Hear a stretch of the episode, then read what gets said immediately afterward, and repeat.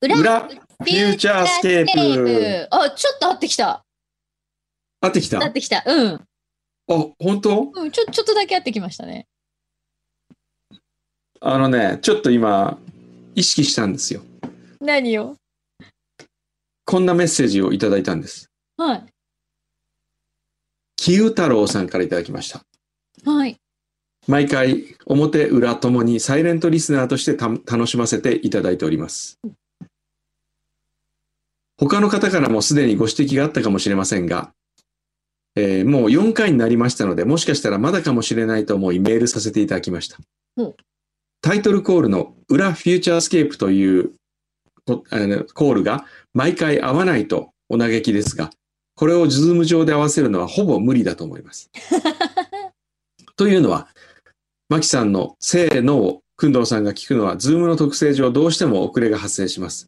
さらに相手の裏フューチャースケープを聞きながら合わせようとされていますが、そうすると遅れて聞こえてくる言葉に合わせるので、さらに遅れが生じ、それを相手が遅れて聞くので、どんどん遅れていきます。うーん。毎回それを聞いていると、前の車がブレーキを踏んだことで自分もブレーキを踏み、その連鎖で渋滞が発生するという、高速道路の渋滞発生メカニズムを見ているようで、ちょっとニヤニヤしてしまいます。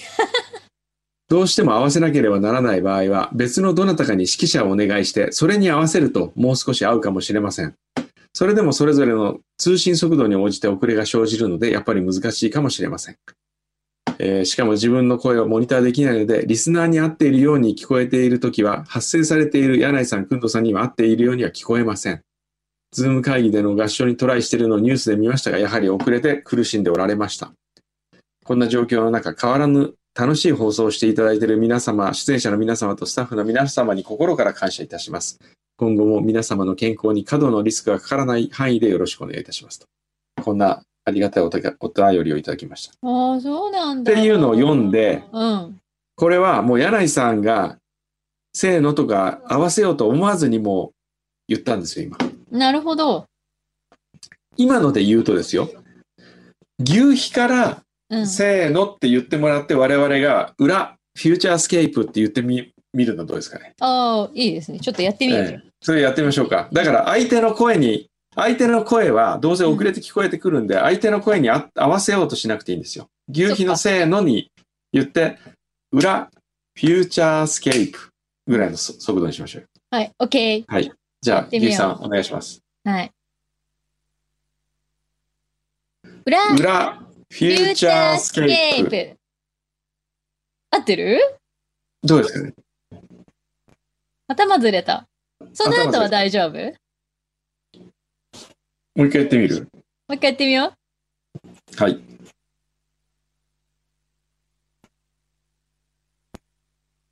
あ、ということは、通信速度が遅いんだ、こっちが、もしかしたら。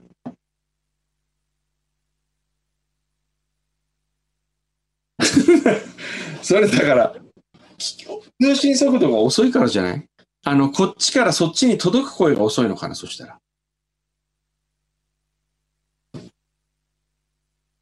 うん。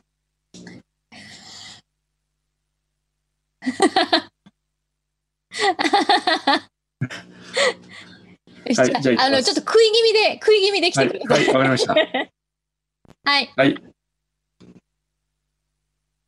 裏、裏 フューチャースケープ。プ。あこれであったんじゃない？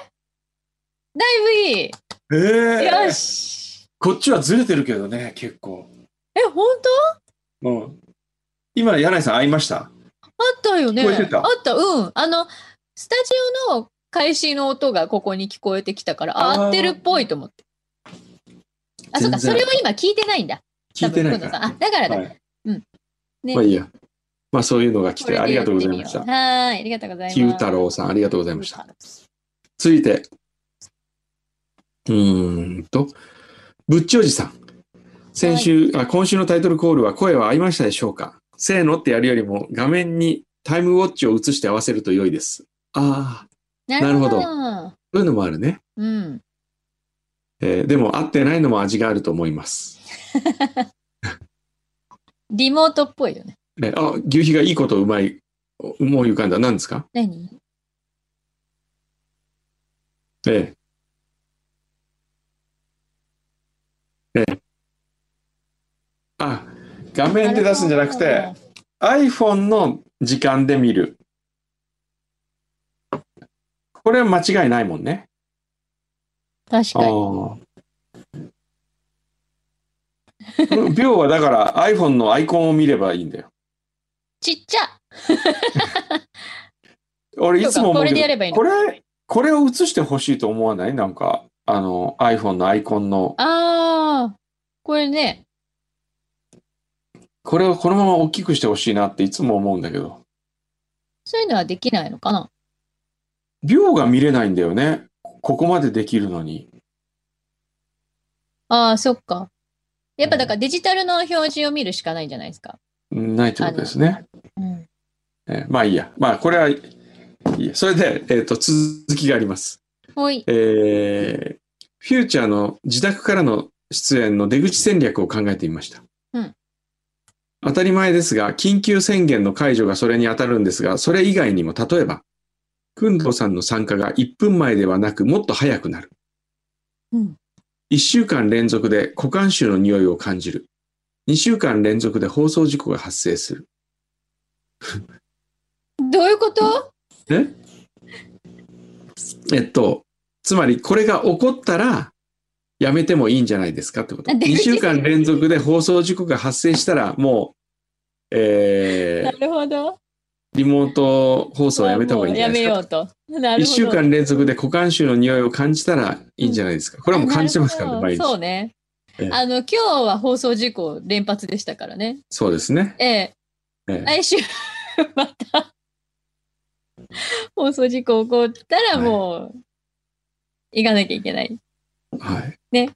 スタジオに。えー、コアモテナースさん。毎週楽しく拝聴しています。折の本棚、淳平くん頑張っていますね。期待しています。うんでも今週一番多いのはね、折の本棚をどうやったら面白くなるかっていう。やっぱ折の本棚が最近ね、ちょっと不評なんですよね。あら、もうやめた方がいいんじゃないかとか、ええそういうのも来てるんですけど、ラジオネーム、塩分、鉄分少なめさん。うん先週の裏で、折の本棚のコーナーを今よりさらに楽しくするにはどうすればよいかと、淳平さんや茶子さんにも意見を募っていらっしゃいましたが、私からも一つご提案があります。うんそれは、一週間の中で、淳平さんが工藤さんと一緒に食事をした中で一番美味しかった一食をチョイスして食レポするというものです。おー最近の本棚のコーナーでは心なしか元気がない様子の淳平さん。その後、本棚のコーナーが終了した後に、先週まるまる美味しかったよねという、工藤さんの問いかけに対しては、はい、美味しかったですと、とても元気よくリアクションされる淳平さん。これだなと思いました。なるほど。なるほど。んそうね。確かに美味しいものいっぱい食べてるはずだからね。ええまあ今ちょっと少なくなってるとは思いますけど。 つまりこれは、折の本棚じゃなくて、このコーナーに変えた方がいいっ ていう提案ですよね。そういうことになっちゃった。えー鉄分少なめさんの追追伸来月待望の第一子である女の子が生まれる予定です。うくん、んどうさんに嫁のお腹をさすってもらいたかったのですが、この状況では仕方ありません。無事生まれてコロナ禍が収束したら公開放送に行きたいと思いますのでよろしくお願いします。うんお守りとして名誉市民賞をください。そうですね。じゃあお送りしておきますんで、送っちゃう。スタッフのの皆さんお願いします。送ってくださぜい。ひぜひ。はーい。ちくわのかさ上げさんは、い折の本棚改善企画お。えー、淳平くんと N35 の先輩方で、ネットフリックスの映画やドラマを一本見て、ツイート文を作成。翌週までによりバズった方に、くんどうさんからご褒美が。ああ、ネットフリックスを私がより楽しめる、折のネトフリ。ああ、ネットフリックスね。まあ、こういうのが来てる中で、はい。折の。ちょっと読んでみますかね。そうですね。折そんな呼び方あったっけ。うんおお疲れ様です。疲お疲れ様です。れです。折の本棚ちょっと最近やばいよ、はいそうですね。本来ははい。始まった時はまだコロナ禍はそんなになかった頃だったのにさはい。自宅勤務になってゆっくり読めるようになったはずなのに面白くなくなっっていうのはちょっと問題かもしれない。そうですね。ね、自分、僕の力不足でですね。今日はなんだっけ今回は、あの、ちゃこさんが僕に、あの、本を用意してくれた。あ、本それをか。そう本を用意してくれて、うん。うん。あの、その本を紹介するという、あの、感じです。はい。はい。行ってみますか、じゃなんか、ちゃこちゃんがどういう本を紹介するのか。あ。そっちも面白いちょねっ。とね、うん、気になる。じゃあ、いつも3分間過ぎるからさ、はい。今日はもう3分経ったらブツッと切ろうか。おお。。はいい。それぐい。らい緊張感を持って。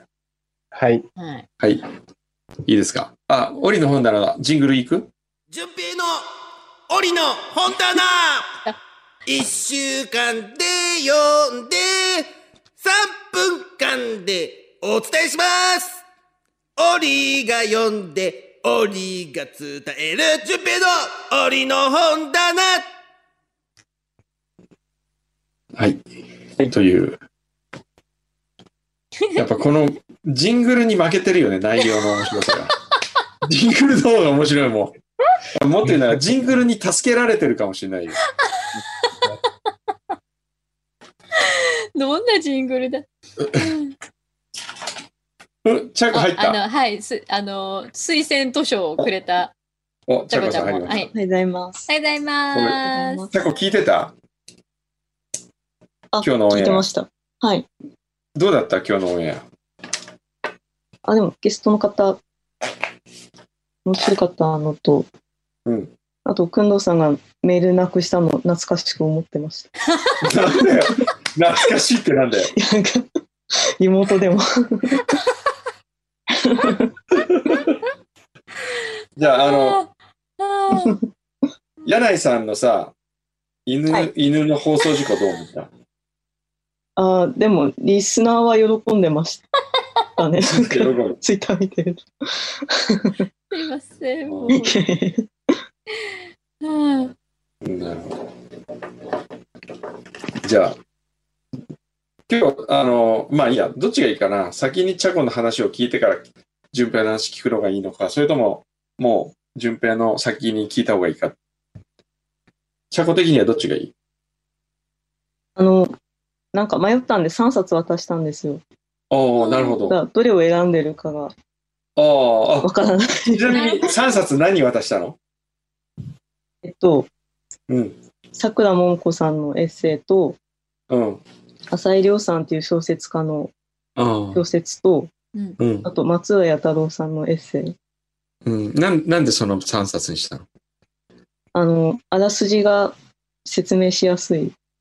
てかおーか簡単というか、お、優しい。やややややこしくないやつ。うん優しい非。常で、にチャコ的には、チャコ的にはどれが一番このコーナーに合ってると思ったこれまでだと、ま、うんまうん、松浦さんいや、でもわわかんないですね。なんか、け傾向あるあるんですか なんか、本なの。そうでも楽なのは、さくらさんのエッセイだと思います。ああ。うん。順平が何を選んだかなんだろうね。これ、さくらももこさん言ってそうな感じもするな。そうですね、一番楽なやつだと思います。うん。じゃあ、じゃあ、順平さんのはい。タイトルと作者を言ってから3分間でまとめてください。いきますよ。はい。せーの、どうぞ。えー今回僕が選んだ一冊、あ、3冊の中から選んだ一冊は、えっ、と、松浦弥太弥太郎さんの、えっと、考え方のコツという本です。で、あ今も話に出たんですが、この本はなんと、ちゃこさんが3冊用意してくれて、その中から選んだ一冊です。で、今、コロナの影響で就職氷河期と言われていて、不安になっている人も多いと思うのですが、そんな今だからこそ、社会に出た時の準備ができるあの一冊なのかなと思いました。で僕が読んだ感想としては文章が優しくて今まで読んだ中でとても一番見やすかったです。なのであのこれから社会に出る10代、20代の人にとてもやつ役に立つんじゃないかと、まあ、思います。で、なぜかというと、社会で、初めて社会に出た人が、あの、仕事の内容も大変で困ると思うのですが、それと同じくらい、あの、人間関係に困る人も多いと思います。思うからです。で、なんかその時にどういう人なのかなとか、えー何を考えているのかなって想像して、あの、時折、時々、あそえーその時に適した行動を取るのが必要だと思っていて、その時に、この本のあの内容に書いてある、えー想像力、えーと考え方のあのき鍛え方が書いてあるからです。で、そのそう思考を、あの鍛えるためには、えっ、と、知るより、あの、難しい自分の頭で考えるということ。で、知らないことを、まあ、調べてはいけないと書いてあって、知識ではなく考えることで解決しますよって書いてありました。で、知識はそう想像や思考の邪魔になってしまいますということでした。で、その他にもコミュニケーションの基本のことについても書いてあり、あのいつも幸せな自分だと考えるということとか、えっ、と、人の欠点を一切気にしないことなど、まあ、あの、いろいろ書いてありました。で、僕的には、あの、えっ、と、あの、心に残ったっていうか、響いたところがありまして、20代は若さと勢いでなんとかなって想像以上のことができます。でもそれは35歳までです。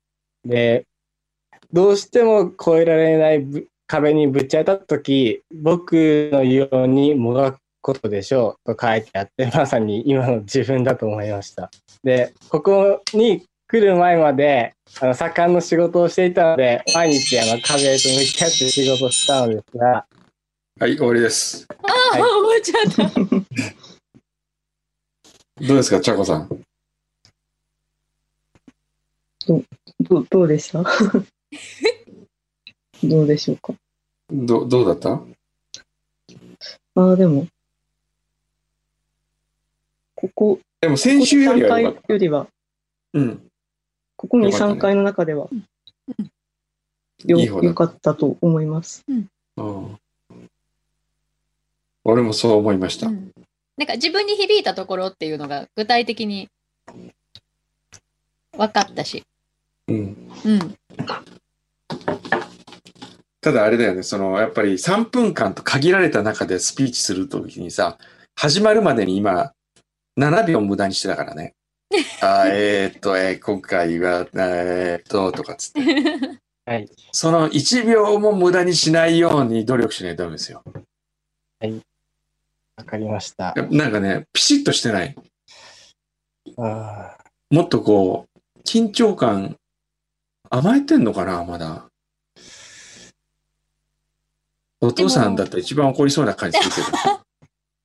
でもほら人ってあのー思ってるよりも「えー」とか「あー」とかうんすごく多いんですよね実は自分が思ってるより自分も言ってるじゃないうん絶対にでも絶対思ってるよりも多分34倍多く言ってるんですよで多分それって考えてる時に次どうしようかな何を話そうかなって考えてる時にやっぱり「えー」とか「あー」とか言っちゃうから考えるのは全然いいんだけど多分それを口に出すか出さないかでちょっと秒数が違ってくると思うよ、ーはい。うんわかりました。難しいんだけどね はい。はいありがとうございます。 このコーナー、今週でやめよっか。え あの 今なんか、あのー、順平を指導しながら、そその指導する自分が嫌になってきた。別なんにで6秒ぐらいいいじゃんとかって 思思えてきて、急に言いながらなんか、どうあの、順平の説教部屋みたいになってきたから、うんちょっとこれ、一回休止させてもらっていいですかね。このコーナーをね。 あの、毎回あの、牛皮のあれを聞きたくて、あの、ジングルジングルなんてジングル聞きたくてやってたけど、ちょっと。だかいら、や大丈ま夫たでちすょっと新しいコーナーができたら、順平呼ぶから。あ、はい、わかりました。そうね、グルたメだレポートかもたしれだないねし、あはの、い最後のね、順平に最後のアドバイスをするとしたらね、この習慣をはい。裏に出るから、出ないからやめるっていうんじゃなくて、毎週一冊なんか読もうっていう努力は続けていくといいと思うよ。はい。わかりました。これが僕から君に送る最後の言 葉。あ最後って何、い 卒業するんじゃないんだかただ裏らじゃあ最後の帯、帯聞いてみようか。あそうですねはいえっ、檻のと、帯えっ、と、今回の帯はですね、えっ、と、外に出られない今、思考という旅に出てみませんかこれからの時代を生き抜くヒントを探す旅に出ましょう。コロナの影響を受けないのは考え抜く力です。以上です。ラビオリラビオリ出ましたラビオリいただき ました。ラビオリ一番いいんだもんね。そうねゆうさんのそうねじゃあ最後はラビオリで締めたってこラとビオで。リではい素晴らしあ いりがとうございます。 じゃあ、淳平さん、ありがとうございました。 はい、ありがとうございました。た元気でね 何それはいさあ。まあ、こんな感じで。なんか、チャコ言いたいことあるああ大丈夫っす。大丈夫だそうです。そうね。うん えあ、 あ何大丈夫だだ大丈夫本当はあるけど大丈、いややって意味 大丈夫ですうん今、これ、マイクを切り替えたんですけど、音変わりましたちょっと変わった。やっぱ悪くなったこれ、PC のマイク。ちょっとね、なんか遠遠い感じがする。ああ。うん。やっぱ PC のマイクダメなんだね。ダメじゃないけど、多分放送だとちょっとちょっと辛い感じですかね。かな。はい音自体は悪くないですけど、なんか周りにもちょっと響いてる感じがすああ。る。うん。なんかいろいろギアを変えてみてるんですね。そうそう、いろい今日だっろこうて本番、本番前に急にマイク変えるからびっくりしちゃった。研究してるんですよ、いろいろ。通信の状態は相変わらずなんです、相ね。変わらずなんですよ。もう通信、せっかく通信環境を整えたんですけど、工事が6月27日って言われて。今混み合ってるからね、しょうがないよね。我々はあれですかじゃあ6月からスタジオ復帰を目指すって感じなんですかねどうなんですかね。 ?6 月から大丈夫かないや、せっかく通信環境を良くするから、せめて7月ぐらいからやってみる長い。うん、そうなんですよ。ええあ、そっか。え、朝来るのえっと、1時ぐらいに来るって言ってた。微 妙。微妙すぎる。どうなんだろう、これ。まあ。ね。はい、もうそろそろでも、だんだんこう人も戻ってくる感じがあるけどね。そうですよね。うんまあ。皆さん、頑張りましょう。ねもうちょっとはい、もうちょっとの辛抱かな。質問、竜飛さんから質問なんですか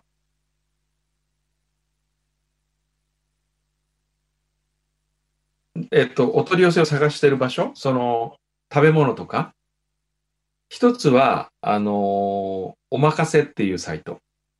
ああ、はいはいはい。あおとは任せいっぱい載ってますよねお。任せ乗ってるんですよ。うん下鴨サリオも乗ってるんですけどね。うん。あとはね、えっ、と、自分がいつも行ってるお店の料理人に連絡をする。それが一番確実です。はい。おまかせは、まあ、高いね。でもお店によって、あれじゃない行けそうなところもうん。あるかもよ。うん、そうそう。あの、逆に、あの、普通に行くには高すぎるけど、これだったら買えるってのも意外とありますよ。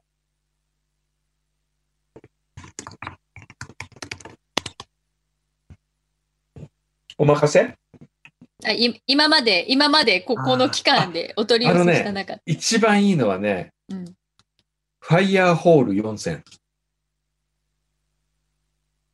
これね、あの、何これそはれ皆さんに本当お勧めしたいんですけどね、安いんですよ、火鍋。火鍋で、2人前で3500円。おー、これ結安構いいいじゃん。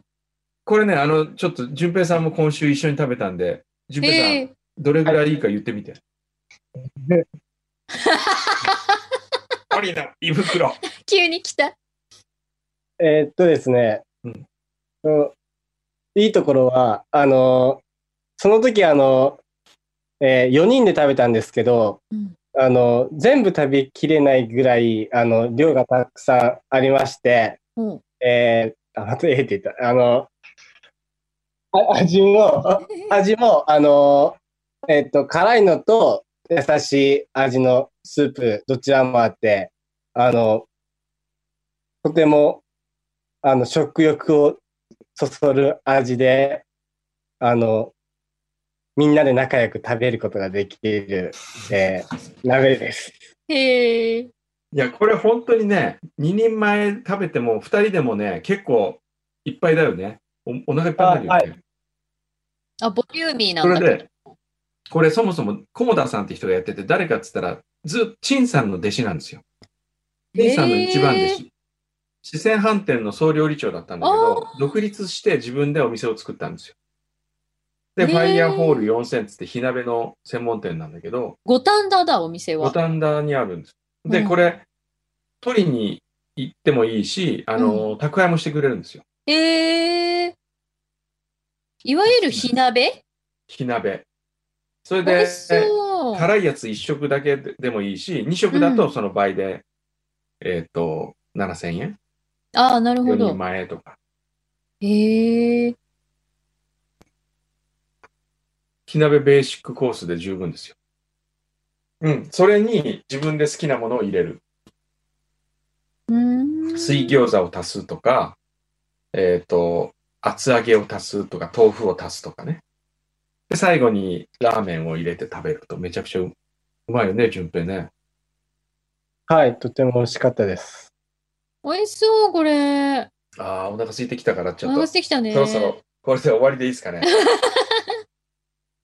はい。じゃあ、洋食大型を今日は食べますんで。いいなーでは。えな、なんすかあああ、なん大か丈夫時計ね。それがおはいではまた。はい。来週また来週。